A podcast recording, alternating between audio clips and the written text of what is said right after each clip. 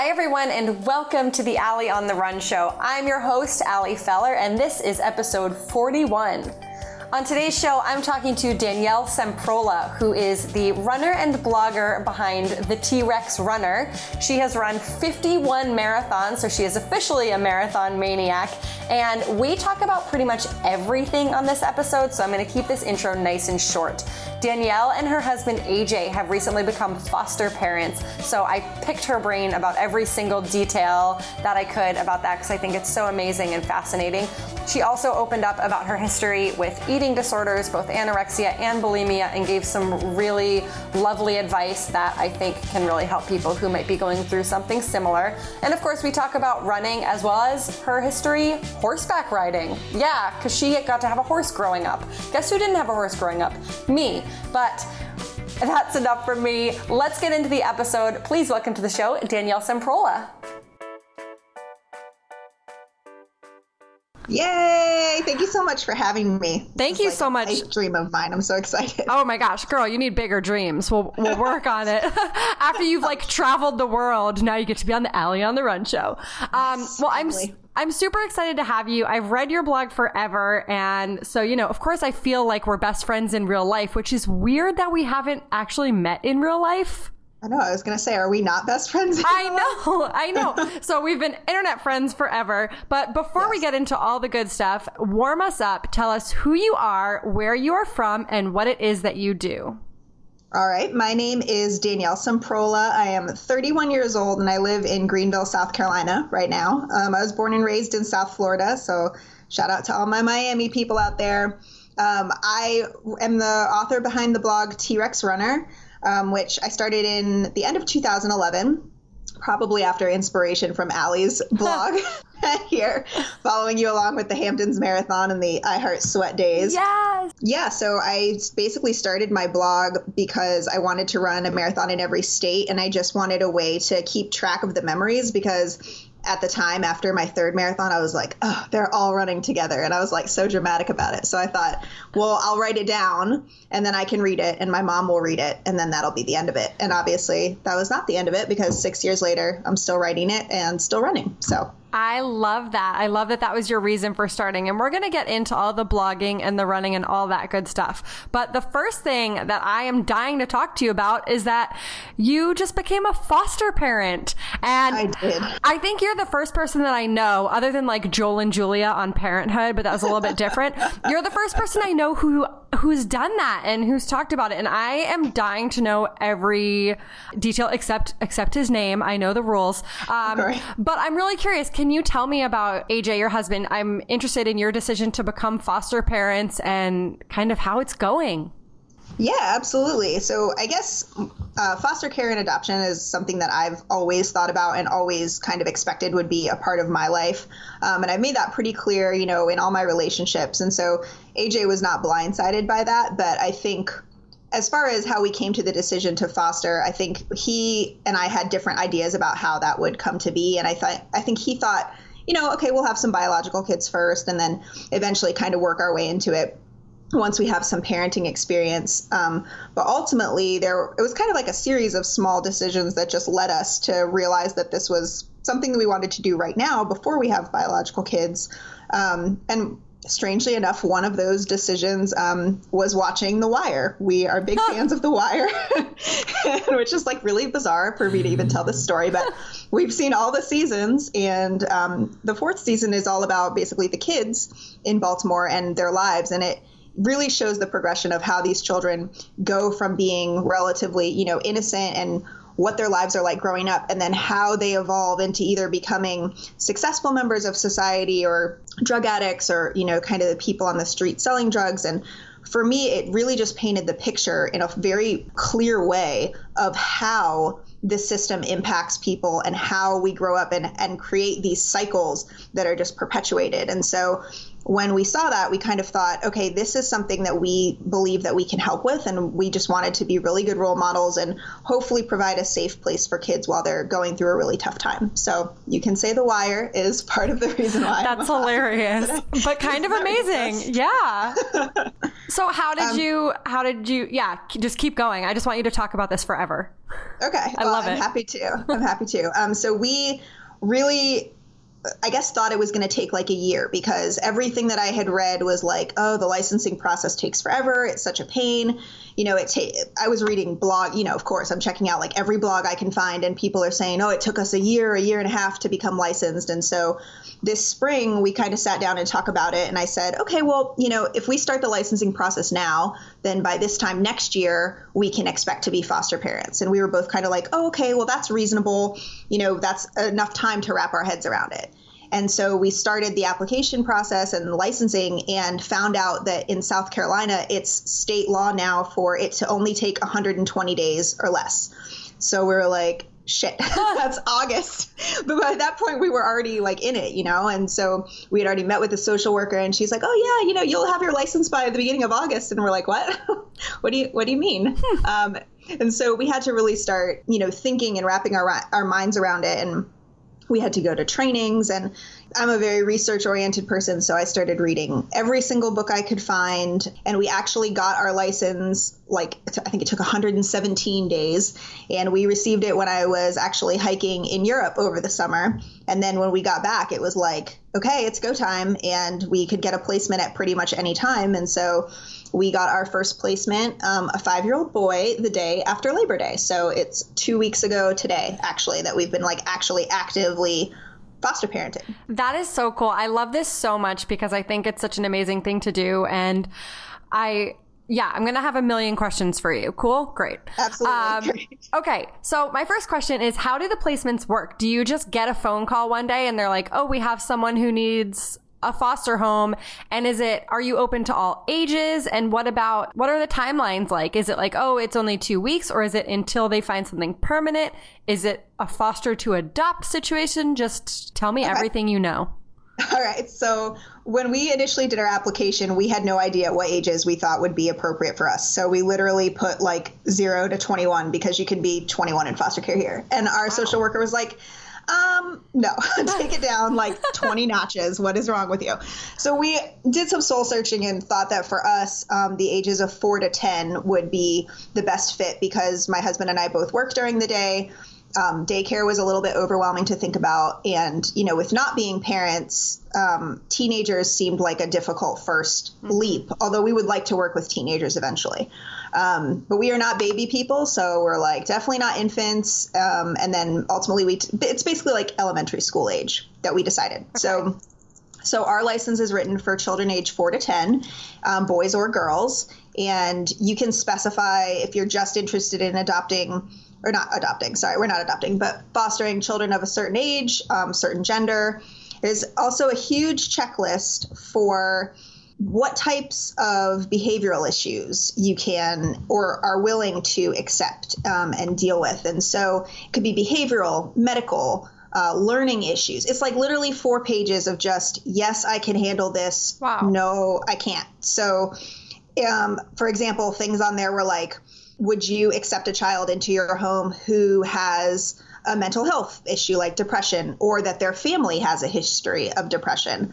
Um, or it could be a behavioral issue like aggression or perhaps like ADHD. You could have you know this child has dyslexia it's it's literally the whole gamut they ask about crohn's disease they ask yes. about food allergies they did you do. did yeah. you say yes to crohn's i hope you I, said yes we're not that I bad did. I did. Yes. We, we, said yes to pretty much all kinds of digestive stuff because yeah. I have stomach problems also. so we're like, okay, stomach issues are good. We can handle those. um, and really, actually, we pretty much were very accepting in general of most m- like mild to moderate forms of any issue. Um, severe forms we were a little bit more leery of, but there's a different type of foster home that typically takes in children with um, a lot of medical or behavioral needs, and we are not that kind. So Yeah, so when you get a, your first placement call, uh, there's basically in, in South Carolina, in our county, Greenville County, there's two people that could call you, and um, they're very friendly. And they basically just kind of present the information that they have, which is okay, you know, let's say we've got a, a five year old boy. Um, he's coming into foster care for these reasons, and they tell you what they know, which sometimes is a lot, um, sometimes it's very little and they kind of go through any medical issues or behavioral issues that the children are known to have. And again, you know, if a child is first coming into foster care, which our placement was, they might not have very much information because the kid's not in the system yet. They're just going based on very little kind of investigation or what they've heard from other people that know this child so there might be limited information whereas if you're would if you would be accepting a placement that is coming from another foster home there's probably a lot more information about what that child's needs are so in this case, our first placement was coming into foster care for the first time. And so they really didn't know very much about him or his situation. But, you know, as the days go by, you learn a little bit more talking to caseworkers and social workers. Um, about their circumstances. And we've been extremely fortunate. Our foster son is very well behaved. He's very smart. Um, and he has just really been a joy to have in our house, besides the occasional tantrum. But what five year old doesn't throw tantrums, right? Uh, so. I'm, I'm 32 and I have tantrums. So, exactly. You know, exactly. Um, so yeah, that's pretty much how it works. And you're, you know, you're able to say yes or no to any placement. Um, you know, nobody's forcing you to take children into your home. So you have leeway. And if it's not a good time for you based on, you know, other obligations that you have coming up, you can say that as well. So we accepted the first call that we received, but we were fully prepared for it not to work out that way also. That is so cool. And did they tell you how long it will be for? How does the timing work? So the timing depends on the situation. And so when children first come into foster care, there's what's called a probable cause hearing that typically takes place within about three days of them coming into foster care. And that's just DSS, or sorry, Department of Social Services um, and the government agencies determining whether there is enough reason for the child to be removed from their parents. In our case, we are now two weeks in, and that that hearing still has not been had for a variety of reasons. So at this point, once that hearing is held, it will determine whether our foster son will stay in care for a little bit longer or if he'll go back home. So lo- the short answer is there are no timelines. You never know anything. The kids could come and go at any time, mm-hmm. and you kind of just have to be prepared for that. But after the initial hearings, then they start setting a plan for the parents to be reunified with their kids. And it's basically a list of things that the parents would have to do in order to regain custody. And at that point, you have a little bit better of an idea of how long the kids will be in care. Um, but in our situation, we really don't know. He could leave tomorrow, or he could be with us for six months or a year. We just don't know. Wow.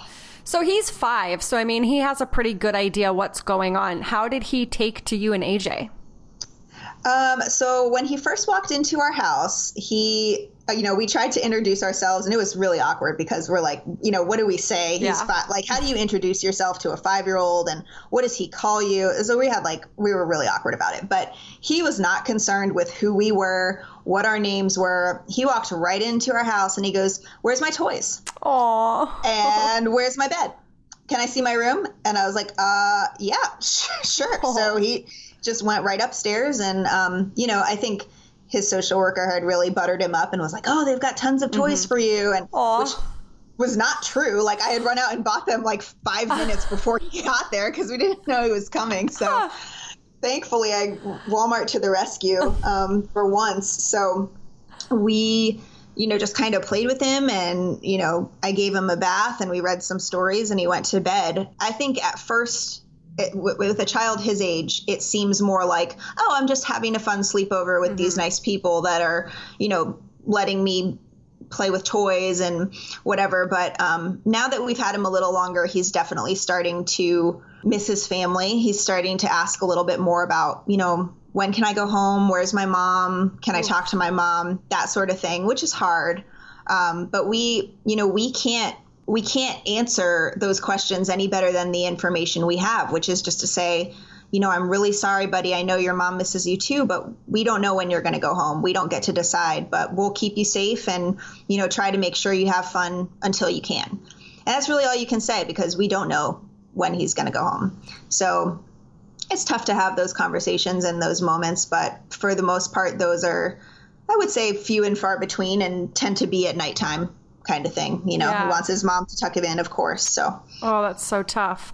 Um, yeah. So one thing, and and the, I know it's not the same. I've always wanted to foster dogs, but yes. my concern is I will get so attached that I will end up with forty dogs. You will. I used to foster dogs, and I oh. had four. So. Oh gosh. Okay, we're going to talk about that. But I wonder with with fostering children, is that something that that they prepare you for, that they talk about in terms of like how do you not get too attached? Yes, and I think that's probably the number one concern that keeps people from fostering typically. Mm-hmm. Um, that's been the most common thing people have said to us is, you know, I'm so glad you're doing it, but I couldn't do it because I would get too attached.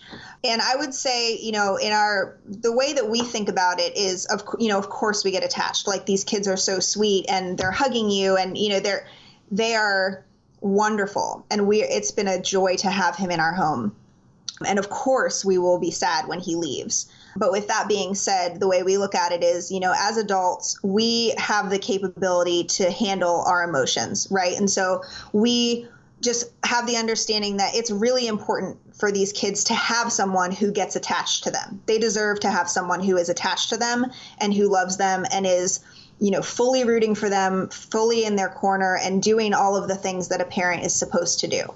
And so when the time comes for that bond to unfortunately break, we believe that as adults, we have the tool to handle that. And it's much more important that our hearts be broken rather than having these children's hearts be broken by not having people that care about them in their lives. Does that make sense? Yes. So it's kind of oh. like we're just looking at it from that perspective, I guess. I think you're like the smartest, most mature person I've ever talked to. That was lovely. I'm sitting here. I liked when you said, as adults, we have control of our emotions. I was like, speak for yourself.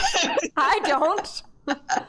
Uh, That's true. We ideally have control over our, our emotions more yes, than a five year old. Exactly. Yes. um, well, I give I give you and AJ both so much credit. It's it's just such an amazing thing, and it's something that I I would so love to do at some point in my life. I don't know when that will be. Um, but Brian and I are similar. We've always talked about wanting to adopt or we want kids and we're not sure exactly how that mm-hmm. will play out someday. But um, that's why it's been so fascinating following your journey. I know it's only two weeks in, but I'm I'm really loving it because I've already learned a lot. So I appreciate that, and I think it's amazing that you're sharing this because I think you're you're teaching so many people about what it's like to foster, and that's really cool. So thank you.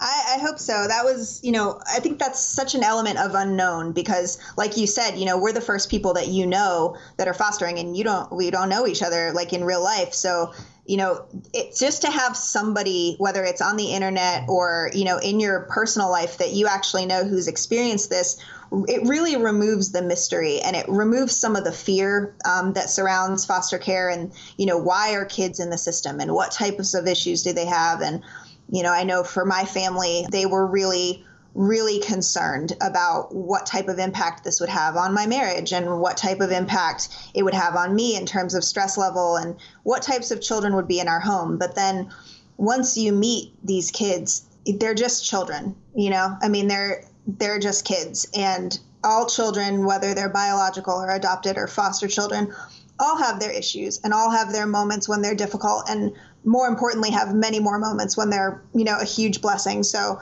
if i can show that in some way whether it's the good times or the bad times and just demystify foster care a little bit then I'll feel like I've accomplished my goal. Oh, that's awesome. And I will say when I when I think of foster care, I think, you know, I grew up in like a tiny town in Contoocook. It was like mm-hmm. the least diverse, least like worldly place ever. I love it, but it, you know, there right. was a lot I didn't know about growing up. And I think that my first, the first thing I ever knew about foster care was do you remember that movie Angels in the Outfield?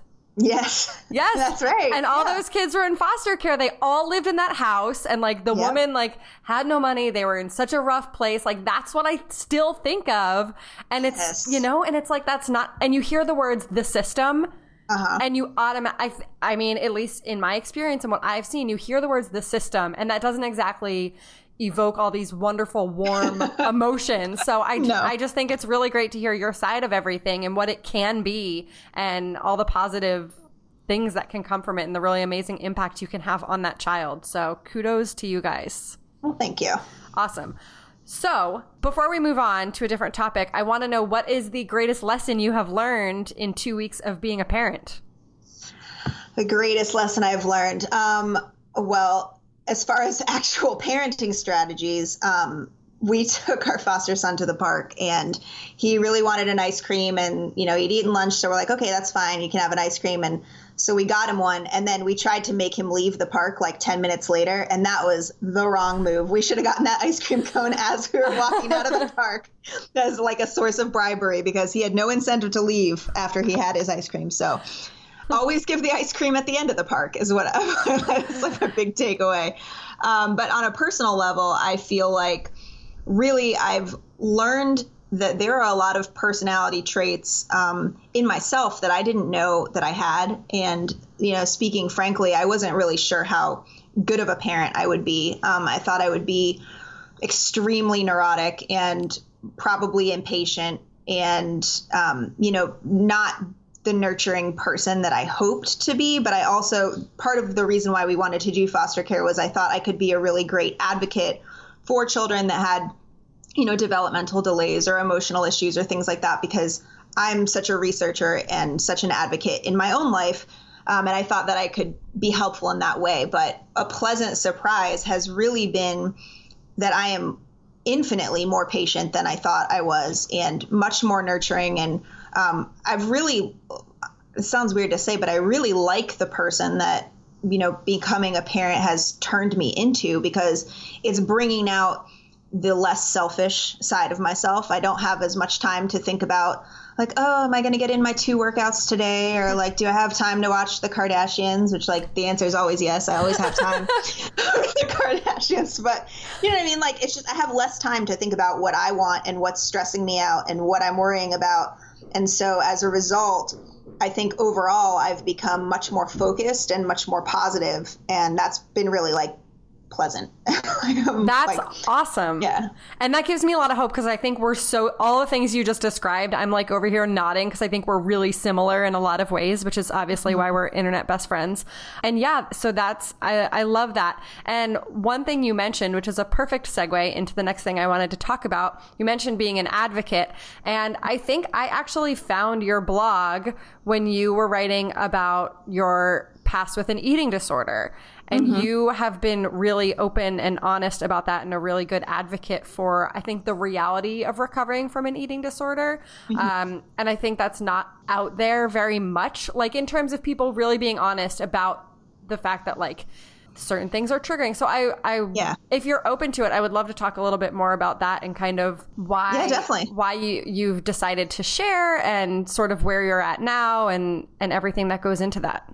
Yeah, absolutely. Um, I'd love to talk about that. You know, I started the Life with Ed series. It was actually um, another blogger gave me the idea. There was a blogger who she no longer writes anymore, but she wrote about life with binge eating disorder.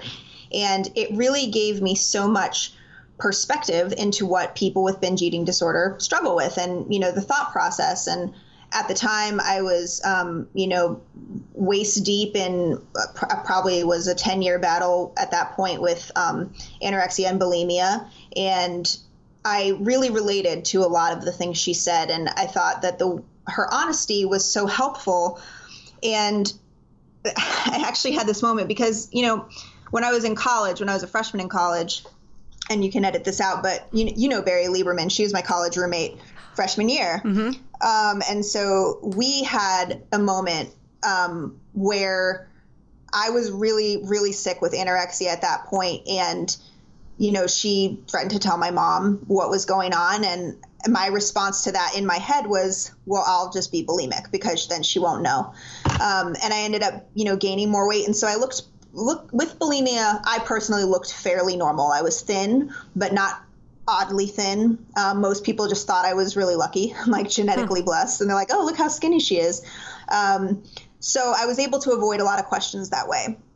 And the moment that I decided to write that blog to start that series um, was I there was a burrito place that I went to um, for lunch about once a week when I used to work in Charleston, and the guy made a comment. Um, I had asked him to put light a little bit of ranch dressing on my burrito, just like tiny amount. And I went to this place all the time. They knew exactly how much I was talking about. and the guy squirted a ton of dressing on my burrito and just kind of gave me this look like, what are you going to do? And I was like, oh, you know, that's not how much I wanted. Like, would you mind just taking a little bit of that off? And the guy's like, what are you, anorexic? and I was like, ha, no, like, just don't like a lot of ranch dressing. Like, and the other guy that was staying next to him goes, dude, come on, you know she's bulimic. Whoa. And like just they just were like laughing because they they were it was a joke to them. Like they didn't know that or think that. They were just like making a joke. And I, in that moment i was just like people think this is okay to like joke about and they and they don't understand like how triggering this moment is how big of a deal that ranch dressing is. And so it really inspired me to write about it and i just thought you know i've got to say something. And that's where the series kind of came from um, and so for me it became a, a, a bridge to recovery, I guess. Um, I had to have stomach surgery. I have really severe acid reflux, and it was damaging my esophagus. So I had uh, stomach surgery about four years ago, and part of the surgery meant that I was no longer going to be able to vomit anymore. Um, and as bulimic, you know, that's pretty important part of my day at that point. And so um, it was very nerve wracking for me, but I also felt like this is going to force me to get better because I literally cannot throw up anymore. I have to confront the demons that are that I'm dealing with. By the way, this is not recommended. My doctor would kill me if he knew that this was true, but um, I didn't tell him that I had an eating disorder. I just went through with it because I felt like I could have this surgery and I could get better.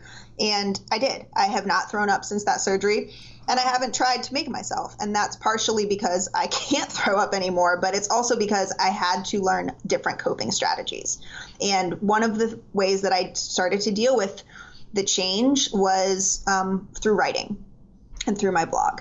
And so for me, writing was cathartic. And once I realized how much it was touching people, and especially fathers, I think the best emails and the best responses I've gotten on those posts are from fathers who have emailed me and said, my daughter has been sick for five years. I've never been able to understand what's going on in her head. She's never been able to explain it to me, and you made it make perfect sense. And that was really meaningful for me because my own father was, and probably to some extent is, very much in denial about how sick I was.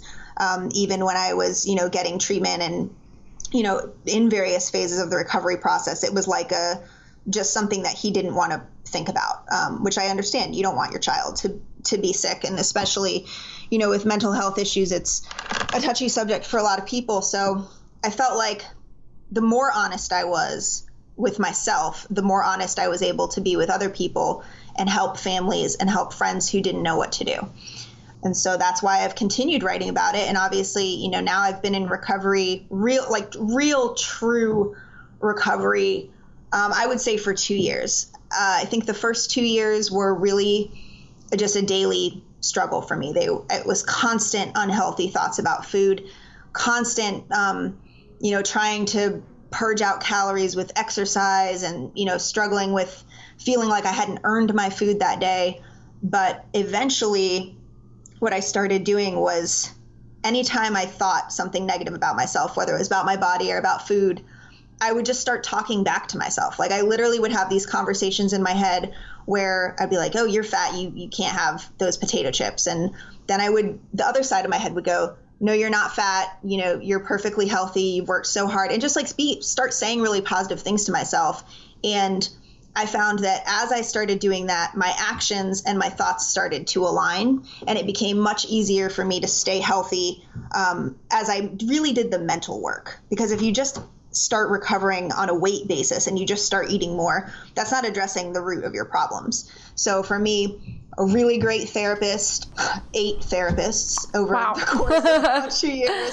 Um, and, you know, but you can have all the therapists in the world, but if you're not ready to do the work, nothing's going to happen. So you have to really be in a place where you're willing to accept help. And it took me uh, the better part of 10 years, 12 years to get to that point. But once it did, I feel like it, it's almost it's not hard for me to imagine because I still have my moments and I still have unhealthy thoughts. But I've come so far that I I guess I kind of can't imagine going back, which is that's the first time I've ever really had that thought. Now that I'm now that I'm saying it out loud, it's weird to say that, but um, I feel like now I have the tools I need to be healthy for the rest of my life. That's amazing. What was the hardest part of recovery? Um, I guess the hardest part was probably that people thought it would be quick. It's frustrating because recovery takes a really long time, and like I just spoke about retraining my brain. Mm-hmm. Um, that took years to do, and it, you know, I started going, I started getting treatment for my eating disorder the first time in 2005, and was, I would say, really recovered in 2015.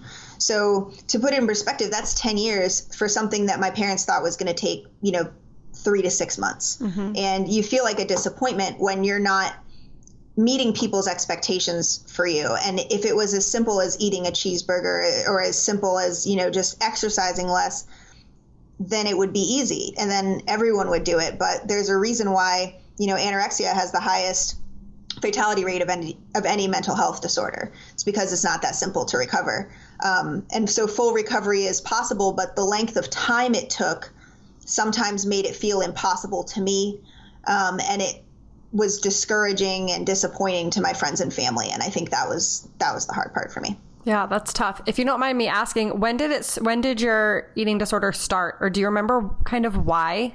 I couldn't identify a moment, but it started when I was 16. Um, I really was having some problems at home. And I, you know, for background, I was a straight A student and, you know, rode horses competitively my whole life and, you know, upper middle class white girl, like couldn't be more basic if I tried. Um, you know, grew up in a great area, great schools, but I started clashing with my family a lot in high school, as many kids do. Mm-hmm. Um, I had a, this is very strange to say, but I had become like extremely religious, and my family is not religious at all. And I had a boyfriend that I had met at church, and they couldn't stand him. They thought the whole church thing was weird, weird, and you know that was like my rebellion was like going to Bible study, and they were like, "You're the worst. Like, who does that? Go do some drugs. Come on."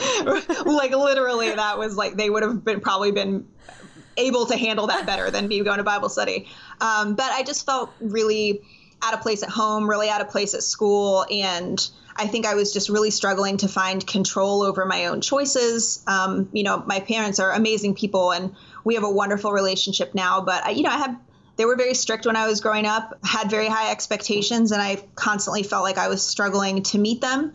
And so for me, it was just like I needed something that I felt like I could control, and food was that thing. Mm. And it just kind of got worse, especially my freshman year of college was really I hit a low point with food because my boyfriend and I were breaking up and you know I had all this independence and total control over my food but I was also completely overwhelmed by life at that point and got extremely sick and that was just kind of the beginning of a downward spiral that lasted a long time and you know in in a way I don't I don't want to say I'm to blame but I've made some really terrible relationship choices in my life that have definitely not impacted my mental health uh, for the best. So it just kind of became a cycle um, that eventually I broke out, out of. And I, I thought I would be one of those people who said, I'll never be fully recovered. And I think I've written that on my blog. I think I've said, I don't think I'll ever be able to say I'm fully recovered, but I'm happy to say that I can say that now with confidence that I am fully recovered. But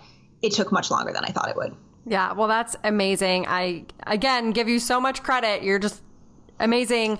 Do you have any, or what would you say is your best advice for people who are in a similar situation to what you've been in before? Like people who are currently struggling with an yeah. eating disorder? Mm-hmm. Um, I would say the best advice is get a great therapist. And that is really hard to do. Like I said, I've had eight of them. Um, and that's because it took eight to find the right fit. Um, I had therapists that I felt like didn't really understand or that I wasn't connecting with. But when I found the right person, she was able to put the importance of recovery in perspective for me. I'll never forget what she said because I, I think I had been with AJ at that point for maybe like a year, um, and things were starting to, you know, get more serious. And she was like, you know, when are you going to start recovering? And I was like, well, you know, I, I definitely want to be healthy by the time I have kids. And she's like, well, you have to practice. She's like, Do you think you're just going to wake up one day pregnant and be like, Oh, I'm better? She's like, It doesn't work that way. You have to spend a little bit of time every single day working towards recovery. And, you know, you might take three steps forward and then 10 steps back, but you have to keep making this forward progress. And if you can't do it for yourself right now, find a reason, find a person or a thing that you can do it for.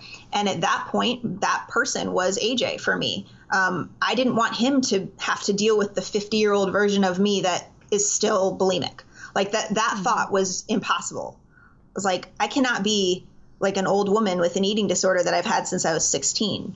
But at the same time, I was not prepared to take any steps to recover. So when she said that to me, it really made it seem like this is going to be a process. And then I was able to start taking those steps with her help. So I would say find a therapist, but don't give up when you don't find the right one right away because it might take a really long time, but it'll be worth it once you find one. And do you have any tips for finding a great therapist? Because I will say that for me, like at my lowest point when I was super sick a couple years ago, I was, I knew I was depressed and everyone was like, get a therapist, get a therapist. And for me at the time, I was like, in my head, it was just one more doctor. And I was already mm-hmm, seeing mm-hmm. so many doctors. I was too, yes. I could barely leave the house. I was so sick. I didn't want to spend the money. Like I had, yep. I knew that it could help me, but I had every excuse. And one of my biggest ones was I don't know how to find one. And people are like, yes. go to psychologytoday.com. And I've spent more time on that site. So I do go to therapy now. Um, mm-hmm. I don't, I don't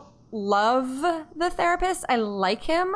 Um, mm-hmm. But I'm curious if you have any advice about finding a great one, any resources you would suggest, or kind of how to how to find your fit.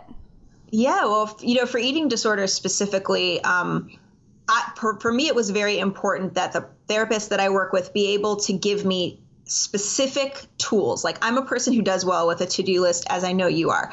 so I wanted to be able to check boxes off. like do this and you will get better. Do this and you will get better. So for me the first step was looking up eating disorder specialists in my area.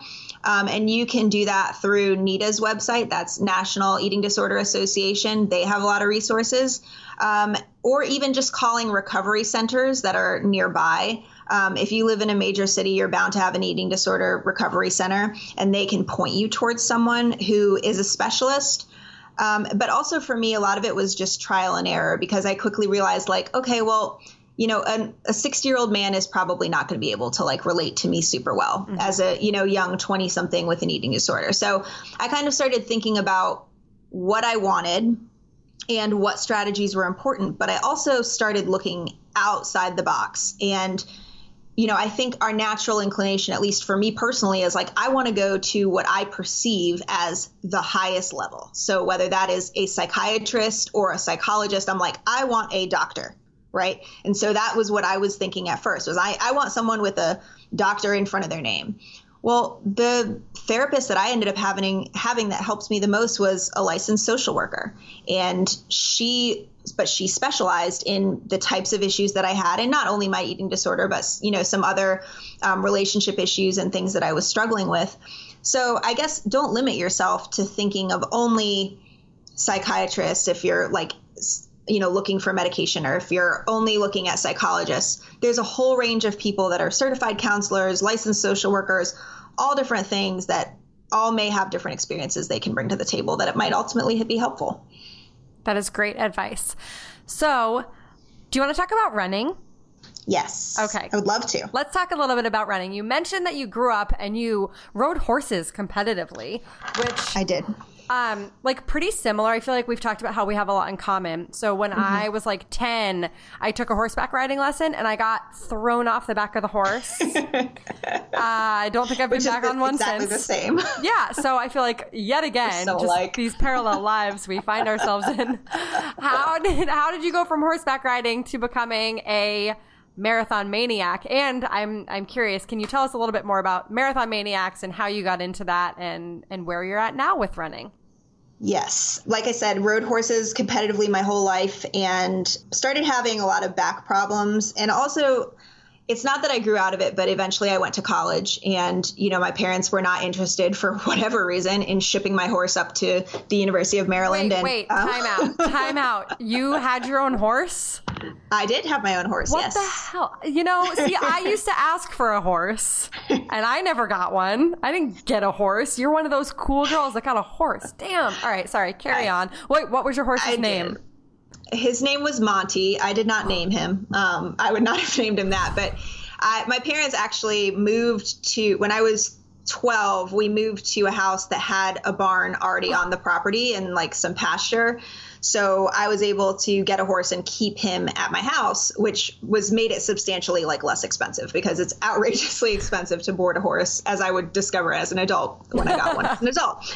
Um, but yeah so i rode horses competitively um, and then once i went to college that really couldn't continue. Um, i wasn't really in a position to you know, ride for the equestrian team. My parents were like not interested in sending my horse up there, um, understandably so, uh, while they were paying for college. So, you know, no need. And so it just kind of fell away from me. It was always something that I loved, but uh, just kind of, you know, took a back seat. And then uh, as far as running, I actually started running. I ran my very first ever minute because I was in a really horrible, um, abusive relationship in college. And saw these people running down the street and I like was I saw them and they looked so happy. And I just thought oh my gosh if I run I'll be happy. Like that literally was my thought process. It's not any more complicated than that. I saw people running they looked happy. I wanted to be happy so I thought I will run. And um, I started doing the couch to 5k program. And I remember the first it's literally like the first interval is like run for one minute walk for 90 seconds. And i was like oh my gosh i can do that. That's so easy. This is a joke. I'm gonna you know i can run the 5k right now. And i remember looking down at my ipod because this was you know back in the day. Um, and it, it said i had only been running for 30 seconds. And i like was about to collapse. I was Yeah. breathing so hard. And i was like oh my god. So um, from that point on i started doing couch to 5k but then i ended up breaking my foot fell away from it. Long story short came back to running um, after i got married. I got married when i was really young um, i was 23 and my first marriage was pretty terrible as i've not really spoken a lot about in detail on my blog but obviously i you know am divorced now so that marriage uh, went downhill very very quickly. After we got married um, it was literally about a month in that it just completely imploded um, which sounds dramatic but it is. And so i just i needed to get out of my house and running was a way for me to do that. I started doing couch to 5k again and i just had so much emotion and so much um, pain and you know was trying to work things out with my husband but you know, I just had so many feelings that I needed to work through. And so I started just running longer and longer. And I finished Couch to 5K. And then I was like, well, I'll see if I can run four miles. And four turned into 10, which turned into a half marathon, which turned into a marathon. And I, I mean, I went from running zero miles at all in September when I got married to like 70 mile weeks in December, which spoiler alert, I got a stress fracture very quickly. in case you're wondering, don't try that at home. Really bad idea. But that's how desperate I was to just kind of like escape this emotional situation. And um, after recovering from said stress fracture, um, I then it took me eight months, and then I ran my second marathon um, after getting separated. And I just found that running really was such an outlet for me and just a release valve for my emotions while I was going through the process of getting divorced. And um, kind of the rest is history. I mean, I just got this idea that I wanted to do a marathon in every state. And when I started looking for people who had done that, I came across Marathon Maniacs, which is a running club for literally people who are just crazy about marathons and want to do a lot of them in a short amount of time. Um, and I kept reading that these people were meeting up at races and they were sharing hotel rooms, and it was a great way to cut costs. And oh, there's another club, and it's called the 50 States Marathon Club. And so obviously, I was like, well, I'm joining every club that I can find. I'm getting every T-shirt. like, I want the jackets. Like, I want all of it because I just I needed something that was my own and something that I could belong to. And you know, once you start meeting marathon maniacs, once you meet people who have run 300, 400 marathons, and I know people like that, it makes your obsession with it seem normal. and there's good and bad things about that, but point being, it I was like, there's other people that do this. Like, I'm not weird. I can go out, I can meet up with my friends all over the country, all over the world, and run. And I'm seeing new places. I'm with these amazing people.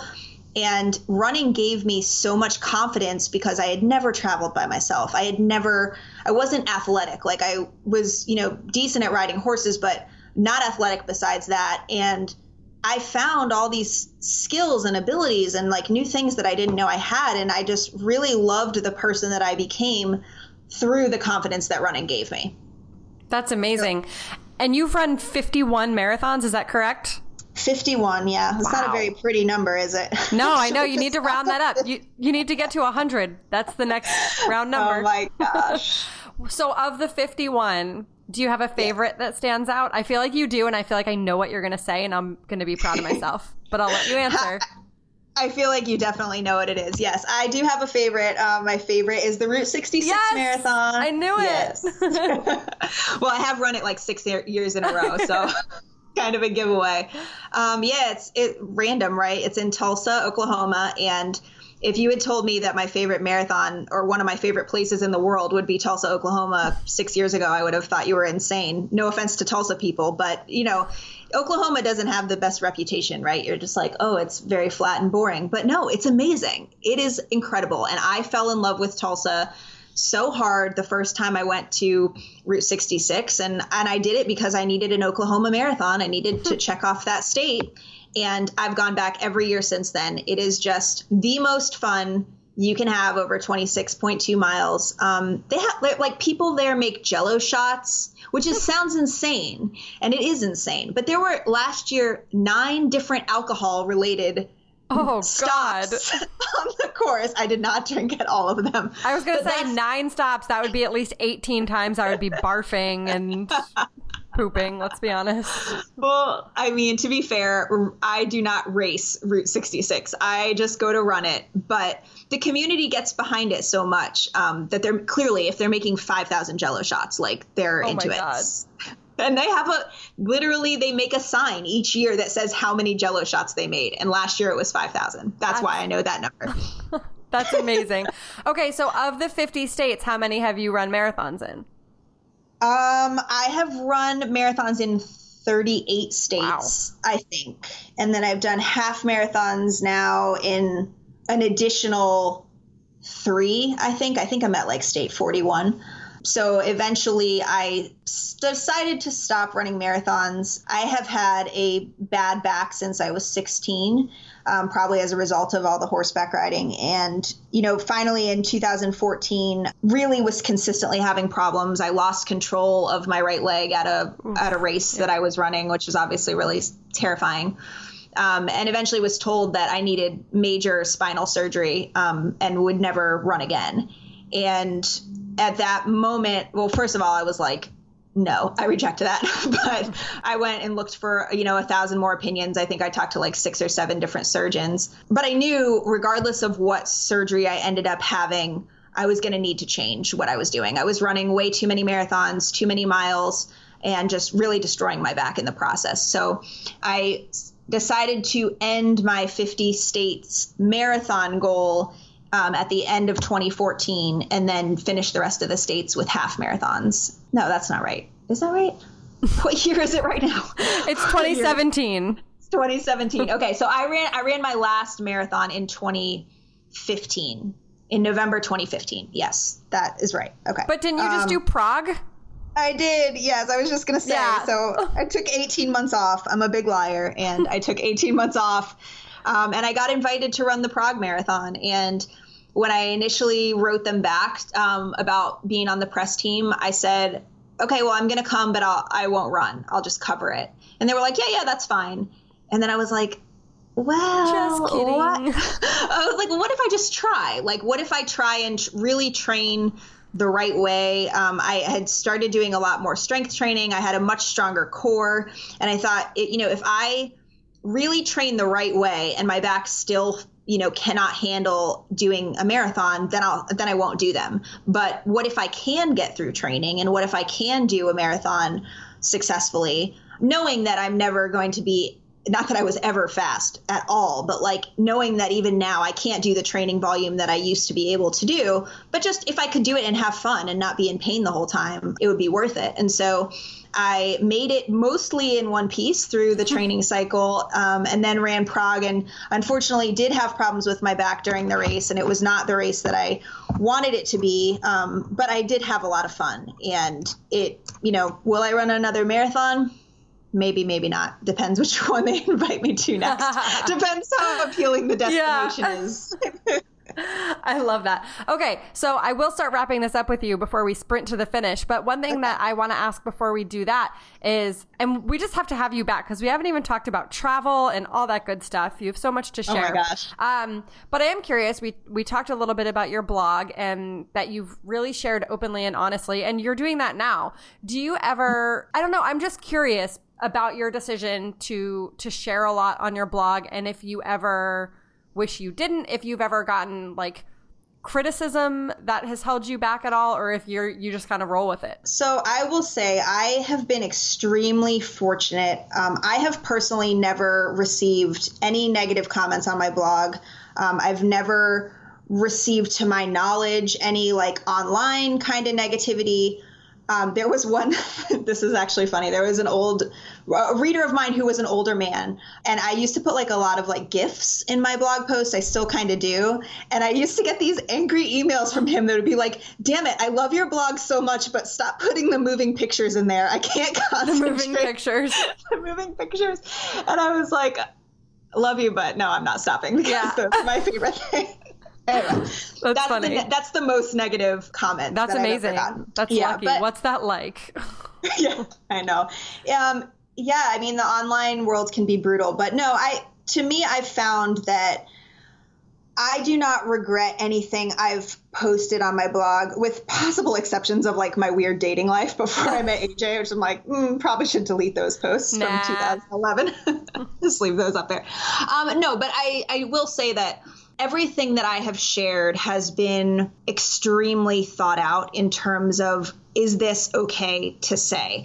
And I've been very conscious about telling my story and not the story of the people in my life because I don't feel like their stories are mine to share. So, an example of that would be, you know, I mentioned that I'm divorced well i've never talked on my blog about why i got divorced and i never will because that's you know that's something personal that really honestly has more to do with my ex-husband. Um, and it's not respectful for me to share that information about him regardless of the circumstances. So i just have always approached it from if i tell my side of it then i'm not going to regret being honest. But i think the only things i would really regret saying would be information about other people that just they didn't ask to have released. So I've always thought really carefully and anything I've talked to any anytime I've mentioned AJ or anything about our relationship, he always reads my posts first and you know makes sure he's okay with them. Um, so we're we're very open about that. But no, I don't have any regrets, fortunately, and so far have avoided the trolls. Please don't start now, trolls. no, no, be nice. Everyone, be nice. Everyone, just in general, be nice. No, well, I think it's amazing. Obviously, I I love your story and what you share. I could talk to you forever, but in the spirit of letting you get back to your job, are you ready to sprint to the finish? I am so ready for this. Yeah. Allie. I have been practicing. I know. I know. I'm ready. What if I threw in some curveball questions though? I but see, I've even been practicing oh like God. any question, like so I'm prepared. No, now you're gonna mess me up, and no, I no, probably no, I won't. I won't. You know what's coming. All right. What would your last meal on Earth be? Okay. Um, tentatively tacos, but since I can't eat gluten, it would really be just pumpernickel bread. It would be like 12 loaves of pumpernickel bread until I died, until my stomach exploded and I died. Perfect. Okay. What is your favorite movie? this is horrible. Stand and Deliver. I don't know if you recall, you may have seen this in high school math class. It's about underprivileged children in the LA school system who take AP calculus and Yep. You know, that I remember. one. I remember and Wedding it. Crashers. Yeah, classic. Love it. Similar, right? yeah, yeah, same. Uh, greatest fear? The dark, but also dying before I have a chance to do all the things I want to do, which is partially why I travel so much and why we started doing foster care because I was just like, what if I die? I got to do I got to do all this stuff. So I love that. I need to embrace that more. What is your I I mean we pretty much answered it, but what is your favorite race you've ever done? Um, Route 66 is definitely my favorite, but I also love the Hatfield McCoy Marathon, which is a tiny um, little race on the West Virginia Kentucky border. It runs through both states, and I also love Chicago. Nice. Uh, favorite place you've ever run? Queenstown, New Zealand. Oof. It is beautiful. You've got the mountains in the background, and there's like so many amazing trails and paths, and just you can just run forever there. Favorite TV show? Ooh. I, I love all reality like marriage themed shows. So like 90 Day Fiance or Married at First Sight is like just the worst television you can think of. I probably watch it. Whatever it is, I, I watch it. I'm a fan. reality TV forever. What is the first thing you do when you wake up in the morning? Really, it's check Instagram. I'm not going to lie. Yeah, same. what is the last thing you do before you close your eyes at night? I have tried to be really intentional about reading every night um, just to kind of quiet my mind. So I have my Kindle next to my bed, and right now I'm reading a book called Hillbilly Elegy that is all about life in rural Appalachia. So that's been really interesting. Cool. Yeah, I just read typically. Love it. Saturday long run or Sunday long run? Um, Saturday. But I I have done Sunday long runs, but I prefer to like get it out of the way and then have Sunday as a rest day. Love it. What is your favorite thing to do after a long run? Take a really hot shower, mm. like the hottest the water can possibly go. Nice. Uh, childhood celebrity crush. Boring, but JTT yep, for sure. Same. I had a whole wall of JTT posters, and it, you know. Yep, same. Uh, do you have a favorite runner? Yes, um, Amy Hastings Cragg is yes. my favorite runner because my maiden name is Hastings, and I just think she always is like so positive, and I loved. Um, you know, watching her, you know, come back from the disappointment of 2012 and not making the Olympic team and then 2016 just crushing it. So that was awesome. I always root for her. Yeah, she's great. Okay, you know what's coming. You are hosting a dinner party. You get to have five guests. I trust you have prepared your guest list. Who's on it? I have thought about this an embarrassing amount. I have gone back and forth between celebrity answers, between my best friends that are all over the country.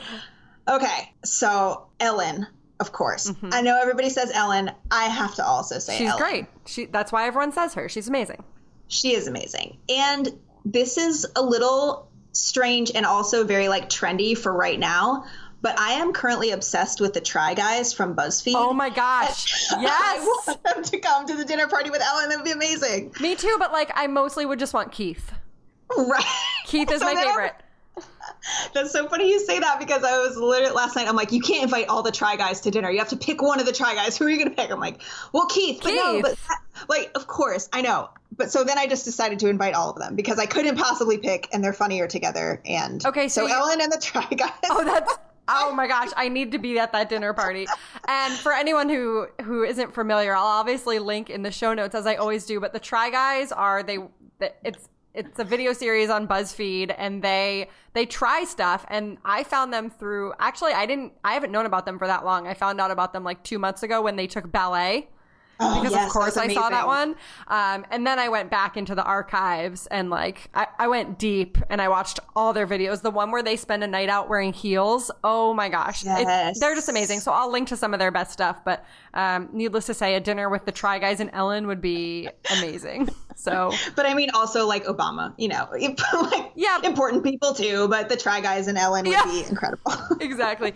All right, and wrap this up for us. Give everyone listening a reason to run today. Um, run today because it makes you centered and feel better. Um, that's another thing I've learned as a foster parent is I am a much better person after I've had time to clear my mind.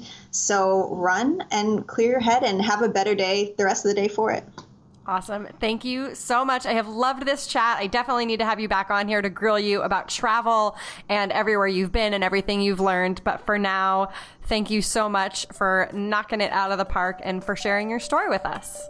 Thank you, Allie. It's been awesome. And that is a wrap on episode 41. Danielle, thank you so much for being my guest on today's show. I loved talking to you. In case that wasn't clear by me constantly saying, oh my God, I love that. And thank all of you for listening. I so love having you here, and I love doing these shows. I really hope to get back onto a regular updating schedule. Ideally, I will have new episodes every Thursday, and I apologize that it's been a little sporadic lately.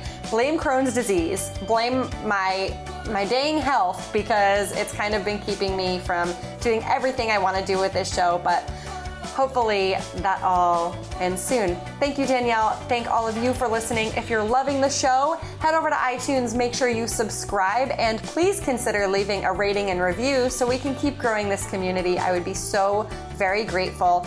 And follow me. I am on Twitter and Instagram at Allie on the Run 1, and make sure that you're following the Allie on the Run Facebook page for updates and lots and lots of pictures of Ellie, my beloved puppy. Thanks for listening, and as always, thank you for joining me on the run.